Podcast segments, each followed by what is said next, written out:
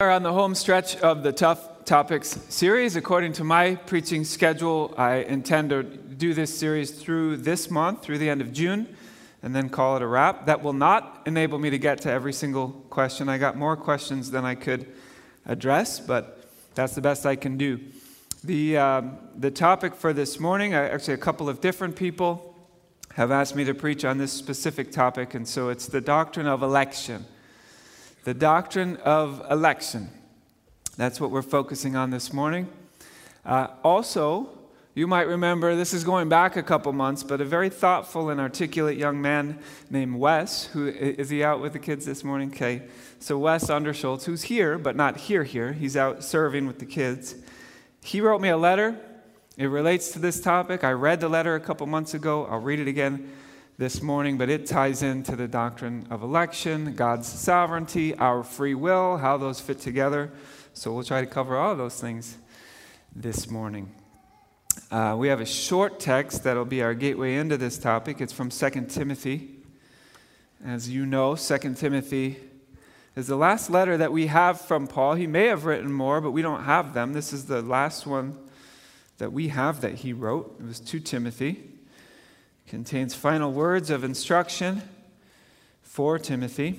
I always think of I always when I think of 2 Timothy, I think of Paul the athlete running the race and having the baton and running faithfully, but getting to the point where it's time to pass that baton on to the next one, and it's Timothy. And so 2 Timothy to me is like the baton pass, where Paul is saying, Okay, Timothy, here's some final words of instruction before you go. And in this book, we get an indicator of Paul's commitment to and understanding of the doctrine of election. So I'll read it. It's 2 Timothy 2 and chapter 2. If you have a Pew Bible, that's page 964. But before I do, let me pray. Holy Father, thank you for gathering us again this morning. Thank you for your kindness to us. Thank you that your steadfast love never ceases, and that your mercies never come to an end, but that they are new every morning. And I pray that newness, that freshness of your mercies, that we would feel that again this morning, not in a stale or old or familiar way, but in a new way and in a fresh way. I pray specifically for this doctrine. Some of, some of us have grown up hearing about and knowing and believing in this doctrine. Others um, find it hard to believe and struggle with it, and others don't even haven't even thought about it. Uh, we're all at different pra- places, Lord, but I pray that you would help us to think rightly, to think biblically uh, about uh, your teaching on this issue, and help us to be shaped by it, changed by it, to apply it to our lives. Not just know things that are true, but to live them out. In Christ's name, amen. All right, 2 Timothy 2, and I'm starting in verse 8. And it says this Remember Jesus Christ, raised from the dead, descended from David. This is my gospel for which I am suffering, even to the point of being chained like a criminal. But God's word is not chained. Therefore, I endure everything for the sake of the elect that they too may obtain the salvation that is in Christ Jesus with eternal glory. The word of the Lord. So, the doctrine of election is one of the, it's, it's, it's kind of one of the signature doctrines of Reformed theology. In the, in the CRC, we subscribe to what is referred to as the three forms of unity. The three forms of unity refers to three historic, reformed theological statements. And doctrinally, these forms of unity unite all the churches within the CRC. We collectively uh, subscribe to these articulations of the faith. Uh, they are the Heidelberg Catechism, the Belgic Confession, and the Canons of Dort. And each of those theological statements contains an affirmation of the doctrine of election. That's what I mean when I say election is one of the signature doctrines of the Reformed faith. So, for example, the Belgic Confession says it like this Here's what the Belgic Confession has to say about the doctrine of election. It's Article 16, it's entitled The Doctrine of Election, and it says this We believe that all Adam's descendants, having thus fallen into perdition and ruin by the sin of Adam, God showed himself to be as he is, both merciful and just. God is merciful in withdrawing and saving from this perdition those who, in the eternal and unchangeable divine counsel, have been elected and chosen in Jesus Christ our Lord by his pure goodness without any consideration of their works. And God is just in leaving the others, in other words, the non elect, in their ruin and fall into which they plunged themselves. And so, in that particular articulation of the doctrine of election, the author, who, a guy named Guido de Brès, if you care, wrote that. Um, emphasized that in election, God is being merciful. He's extending grace that we don't deserve. He's saving sinners that don't deserve it. So it's a merciful doctrine. But also, God is being just. In, in the ones that he does not elect, there's justice there. Uh, that's ref- that, that deals with this issue of culpability or responsibility for our own sins, for our own rebellion. And so in election, God is being both merciful and just. Uh, the canons of Dort are actually all about the doctrine of election. The canons of Dort, as you probably know from a, from a catechism class or from wherever, that the, they were written in response to a theologian named Jacob Arminius. And uh, Arminius was a theologian who had written against the doctrine of election, and the canons of Dort were a reformed biblical response to that teaching. It, it's, a, it's a biblical defense of the doctrine of election. And so Dort says it like this In Article 7, it's entitled Election, and it says, Election is God's unchangeable purpose by which He did the following. Before the foundation of the world, by sheer grace, according to the free good pleasure of His will, God chose in Christ to salvation a definite number of particular people out of the entire human race which had fallen by its own fault from its original innocence into sin and ruin. Those chosen were neither better nor more deserving than the others, but lay with them in the common misery. God did this in Christ, whom He also appointed from eternity to be the mediator, the head of all those chosen, and the foundation of, those, uh, of their salvation. So again, we see in, in this articulation of election, God chose before the foundation of the world a particular group of people to be his chosen, to be his elect. He chose them not because of anything inherent to themselves, not because of what they had done or because of what they would do or because they're so great or so gifted or anything like that. He chose that particular group of people simply according to his own free grace, his free gift of grace to make them his elect, chosen people. That's the doctrine of election. Our confessions clearly endorse the doctrine of election. Uh, but where do we find the doctrine of election in the Bible? Well, the answer to that question is that it's all over. It's all over the Bible.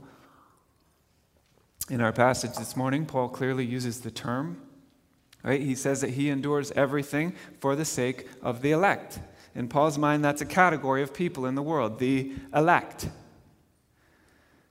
That simple statement assumes that the doctrine of election is true and that God has elected a particular group of people unto salvation. So I want to consider two questions that this passage raises and see if we can think biblically about these questions. First, it's really hard to talk about election without talking about fairness. I bet that that word has already popped into your mind fairness.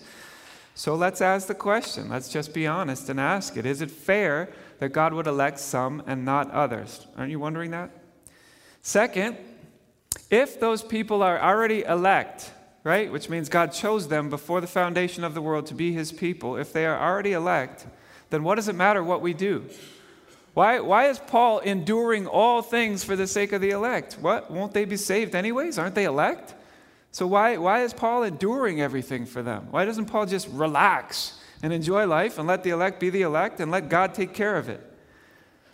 That second question gets at the question of how God's sovereignty fits in with our free will.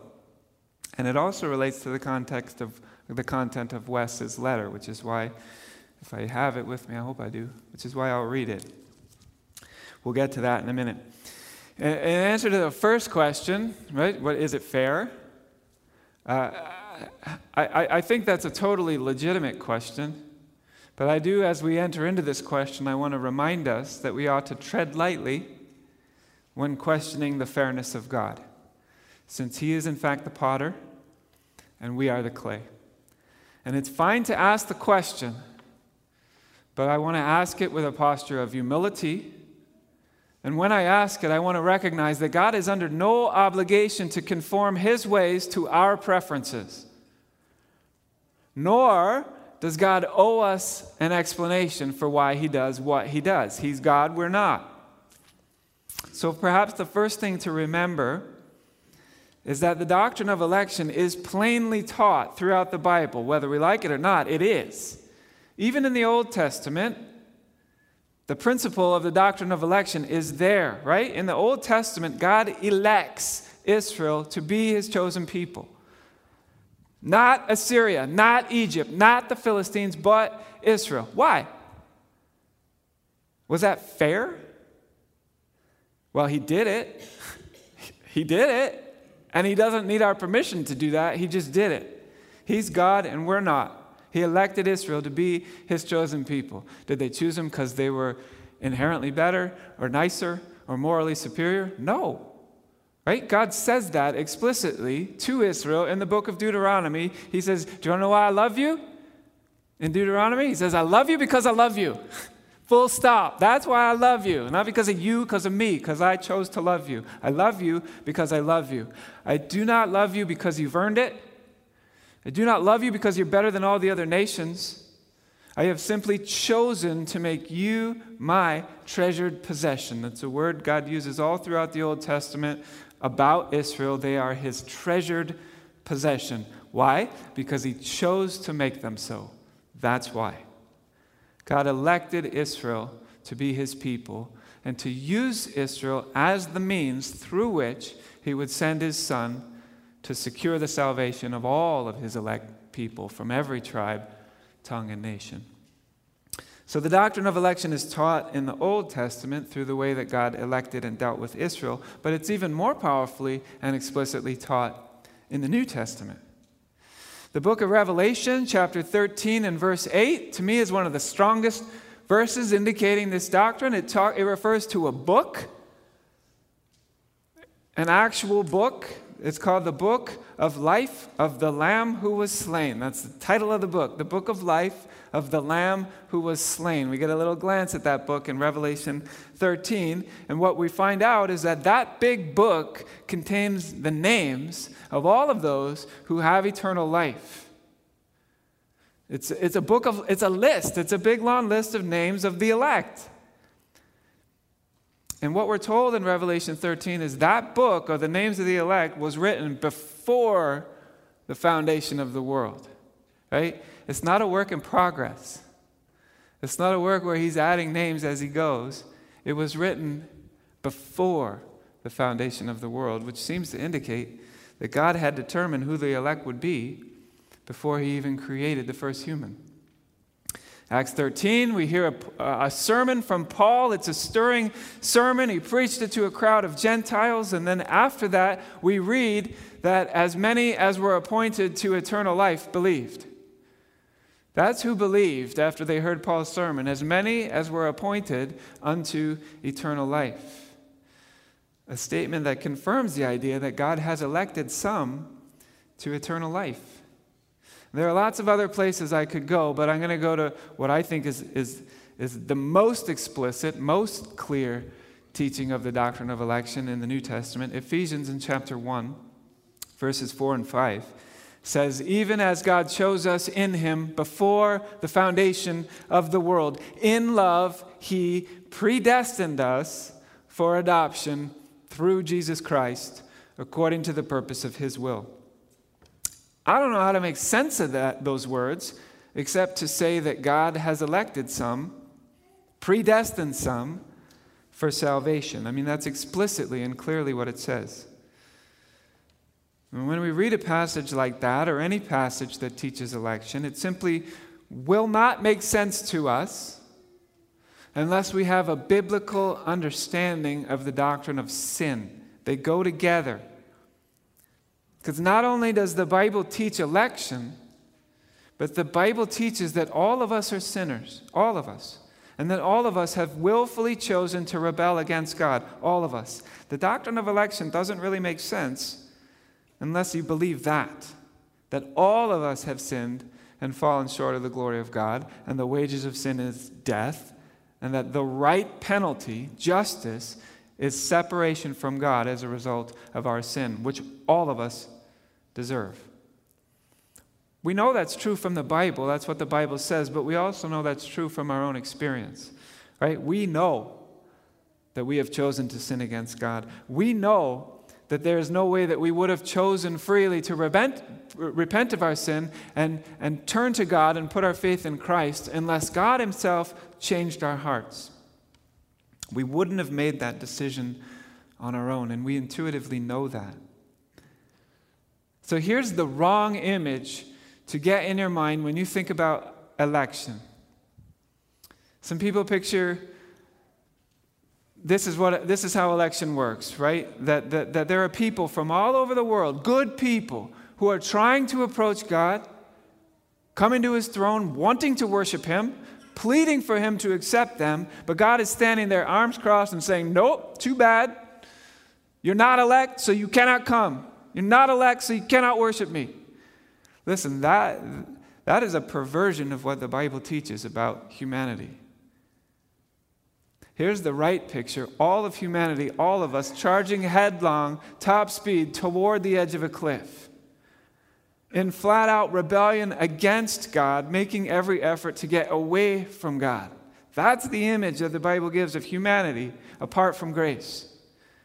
And God, in His kindness, purely out of grace and at great cost to Himself and to His Son, has mercy and reaches out and grabs some of us and stops us from jumping off that cliff and turns our hearts towards Him. That's election. It, I, I, always think of the verse from, from the hymn, What Wondrous Love Is This, where it says, What wondrous love is this? Though I raised my clenched fist, he opened up my hand to receive his gift. That's election.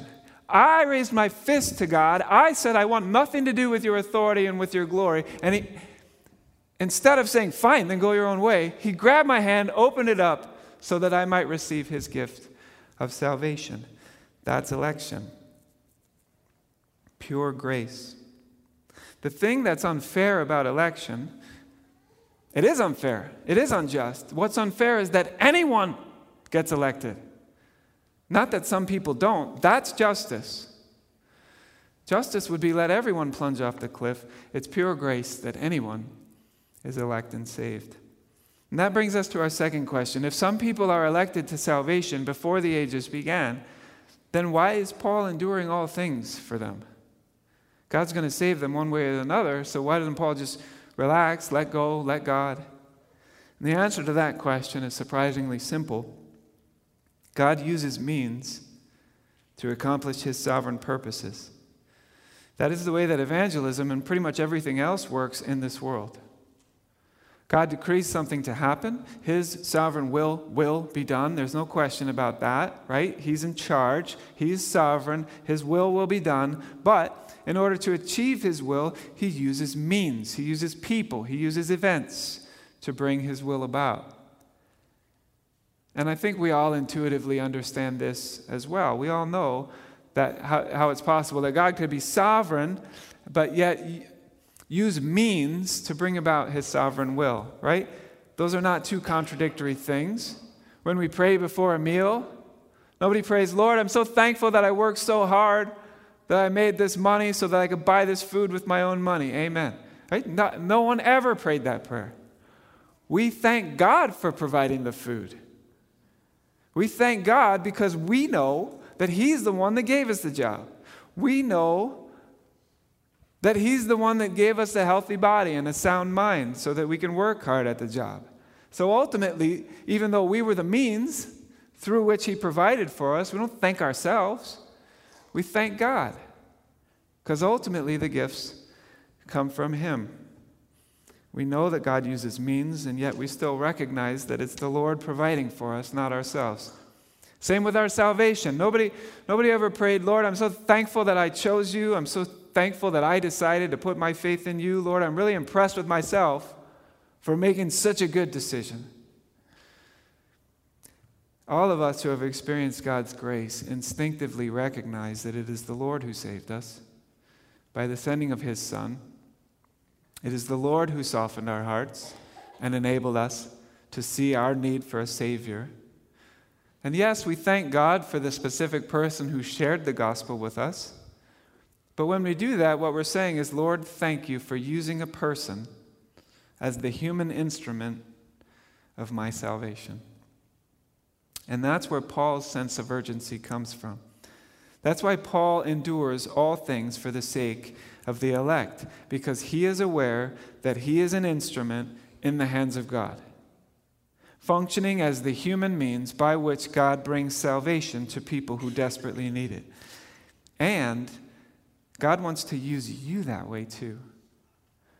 Think about the incredible honor of being used by God in that way, being the means, the human mechanism by which God, in his sovereignty, is telling the world about his plan of salvation. No wonder Paul is so intent on fulfilling his duty as a herald, a messenger, a proclaimer of the good news of the gospel of Jesus Christ.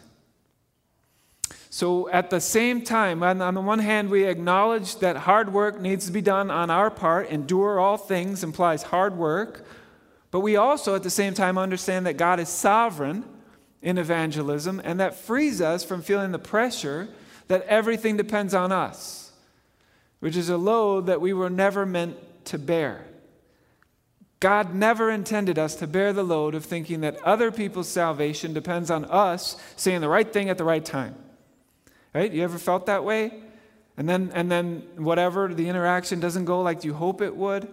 And then you feel like a failure. And then you think to yourself, oh, I blew it and I never should have, should have said it that way, or I should have said something differently, and now I missed my opportunity, and now I'll never get another chance. And uh, Jesus must really be disappointed in me right now. Well, 2 Timothy 2:10 is a corrective to that kind of self-condemning thinking. God is sovereign. Even in evangelism, God is sovereign. He's not up there hoping that you say the right thing the right way so that the elect can get saved. He is calling people unto himself, and amazingly, he is choosing to use us, his people, as the human means by which he gets that done. And that is why we endure everything for the sake of the elect. But at the same time, we don't feel the burden that their salvation rests on our shoulders because it doesn't we exercise our free will in order to engage in evangelism, but our free will exists under the umbrella of God's sovereignty. And we know that His will will be done. That is not a question. The question is whether or not we will freely choose to participate in that. And that brings us to Wes's letter. So let me read for you again what Wes wrote to me.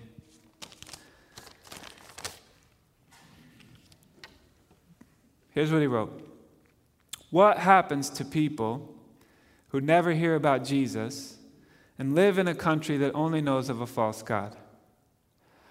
They might have grown up in a place where they are taught about and told to respect their false God the same way that I'm taught about and told to respect the one true God. Do those people go to heaven? Also, how do we know that our God is real? I believe that He is, but how do we know that Christianity isn't just another religion? I don't need proof, But we Christians don't have any. I believe that prayers get answered, but what if it's a coincidence? Will I go to heaven now? I think I'm testing God. You can read this up front if you want. Actually, I think I would like that. Thank you, Wes. No, thank you, Wes. That is a wonderful, courageous, articulate, thoughtful letter. It's an honor that you would share that with me and that you would allow me to share it with us. This is the first half of the letter that relates to our topic this morning.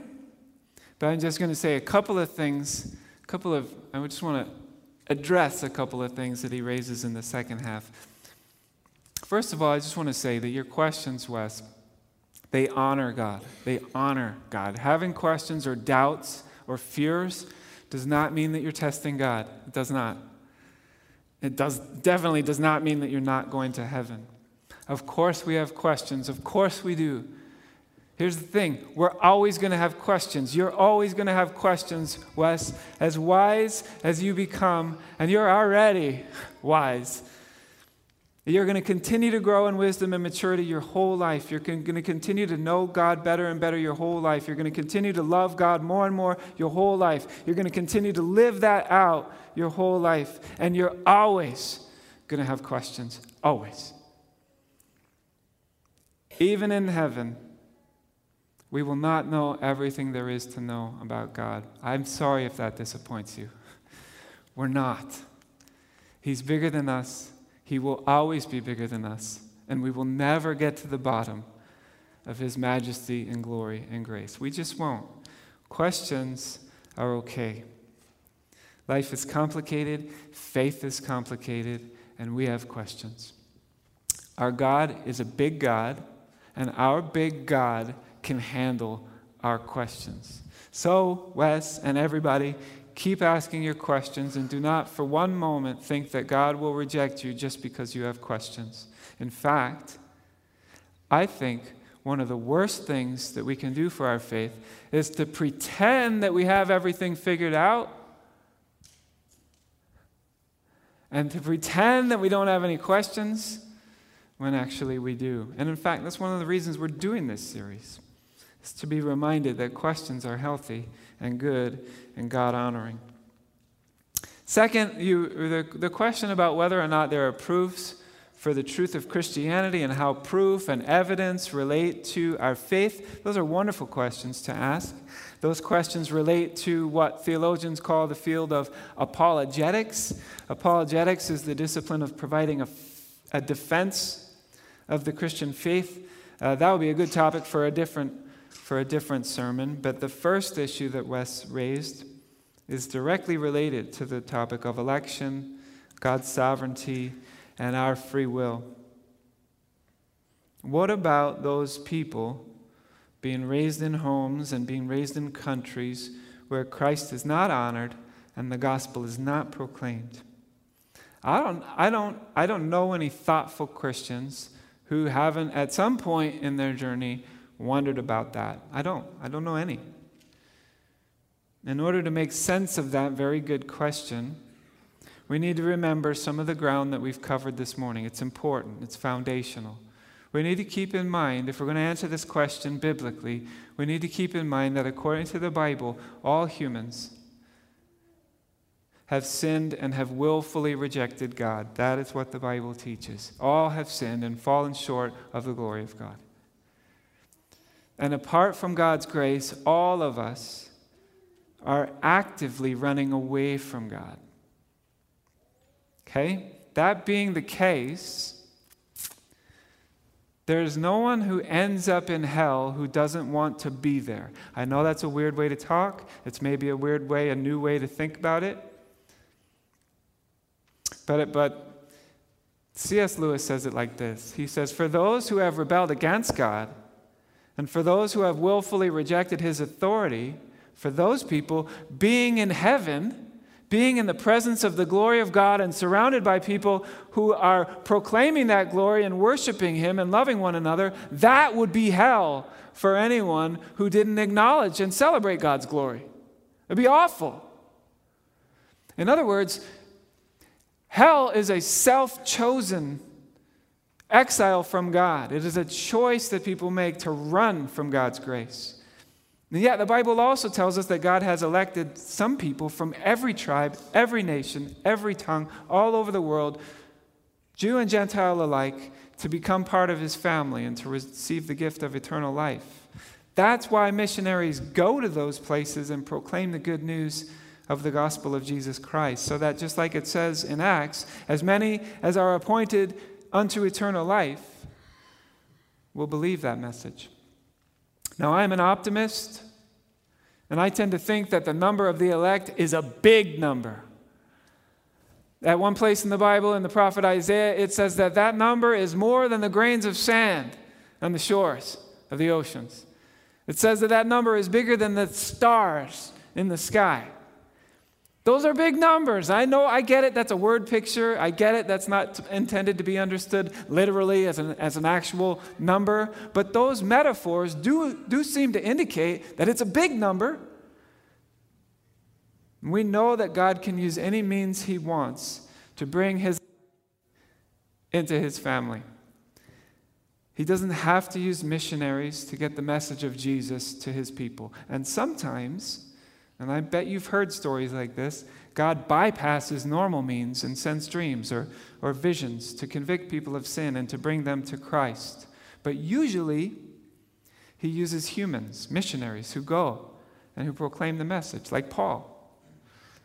That brings us back to our text. That's why Paul is making every effort for the sake of the elect. He believes in the doctrine of election. He believes that humans are lost without Christ. And so he talks about Jesus wherever he goes, believing that those who are elect will hear that message and will believe it and will receive it by faith. So, what about those who haven't heard, who haven't ever heard that message? Well, if they're among the elect, they will hear. No one ends up in hell because of a clerical error. No one ends up in hell with God scratching his head and saying, Well, if, if, if only they would have heard the message, they would have believed it, but they just didn't get a chance to hear. That doesn't happen. God doesn't make mistakes. And nobody gets overlooked in God's plan of salvation. Now, just, just for the sake of being as practical as possible, let me share with you four questions that I've found helpful when I'm having conversations with people about the gospel, looking for an opportunity to, to proclaim the gospel. I'm, I'm, I'm a shy and quiet and introverted person. Most of you know that. And it's not easy to have conversations with people about God and about Jesus. I get that. I feel that. I have found these four questions kind of help to, to give a pathway for, a, for an evangelistic conversation. The first, I, I usually usually what I do is if, I, I'm talking to someone, I just say, Would you, do, you, do you mind if I ask you four questions about God? Just get it on the table. Um, if, if most people I find are happy, what's more important than that? Most people have opinions about God. Most people want to talk about God. Most people are happy for me to ask four questions about God. Some are not. Some say, nope, I'm out, which is fine. Then I, then I don't, then, then we move on to a different topic. But if they say, Yes? Well, then here we go. You imagine we're having this conversation. I'm me, you're you. You just told me I could ask you four questions about God. Ready? Ready? Question number one Do you believe in God? Not everyone does, right? There's atheists in the world, there's atheists out there. Not everyone does. Most people do. Take, take your own poll and ask everybody around you. Most people do. Most people do believe in God. You answer for yourself. Do you believe in God? All right, question number two do you believe in heaven? Do you know what? Most people do. Ask. Most people do. No matter what their religious convictions are, no matter what faith they're part of, or, or, or no faith or whatever, most people believe in heaven. It's, he put eternity in our hearts. We feel it, we believe it. Okay, question number three. This is, this is the actual important question. How do you think someone gets to go to heaven? Go ahead, answer for yourself. Think in your own mind. What would you say? How does someone get to go to heaven? What I've found, I've had this conversation many, many times with people. What I've found is it's truly amazing how consistent almost everyone's answer is. It basically takes, in one way or another, it's a form of this you do more good things than bad things. You, you be a good person. You don't do anything super bad, like kill someone. You generally conduct yourself in a, in a good way, and you go to heaven. By far, the majority of people that you talk to will give some form of that answer. If you don't believe me, have that conversation this afternoon with someone. Basically, they'll say you go to heaven by being a good person. Now, everyone is, of course, entitled to their own opinion. But if that's your view, you should at least know that that's not what the Bible teaches. You're entitled to believe that, but that is not what the Bible teaches. Or if your answer is slightly different than that, if your answer is, well, everyone goes to heaven, well, I admire your optimism, but again, that view is not what the Bible teaches. And that's where question four comes in. We've covered three questions. You've told me what you think. Question four is this Do you want to know what I think? It's a setup. Because most people, after you've sat and listened to what they think, are not going to say no. so when I say, Do you want to know what I think? and they say yes, what they've just asked me to do is tell them the story of the gospel of Jesus Christ. And so I give it to them, a two minute rundown. I talk about the fact that God is both good and holy, and that He made humanity in His image, and He made us to be in a relationship with Him. We're made to worship Him, we're made to love Him, and we blew it because we sinned and we broke the rules and we broke His law. And because of that, we don't get to be in a healthy relationship with Him because He's so holy. And our sin separates us from Him. It breaks the relationship, as sin does. Sin is the ultimate relationship breaker. That's true between humans, it's true between us as God as well. But God so loved the world that it wasn't acceptable to Him to have a broken relationship with His creation, with humanity. And so He did something about that by sending His only begotten Son, to come to earth on a rescue mission, to live a perfect life, to do what we could not do, which is obey the law and live a life of love and obedience. And then he paid the penalty for our sin on the cross so that we might be forgiven. Because once our sins are forgiven, we can be back into that healthy, life giving relationship with God the Father. That's what I believe about how someone gets to go to heaven. It's a free gift, and it's received by grace alone, through faith alone, in Christ alone. That's the message of the gospel. That's the message that Paul was making every effort to, com- to proclaim. That's the message that all of the elect, throughout all history, from every tribe, every nation, every tongue, all the elect believe that message. And they have received it by grace alone, through faith alone, in Christ alone.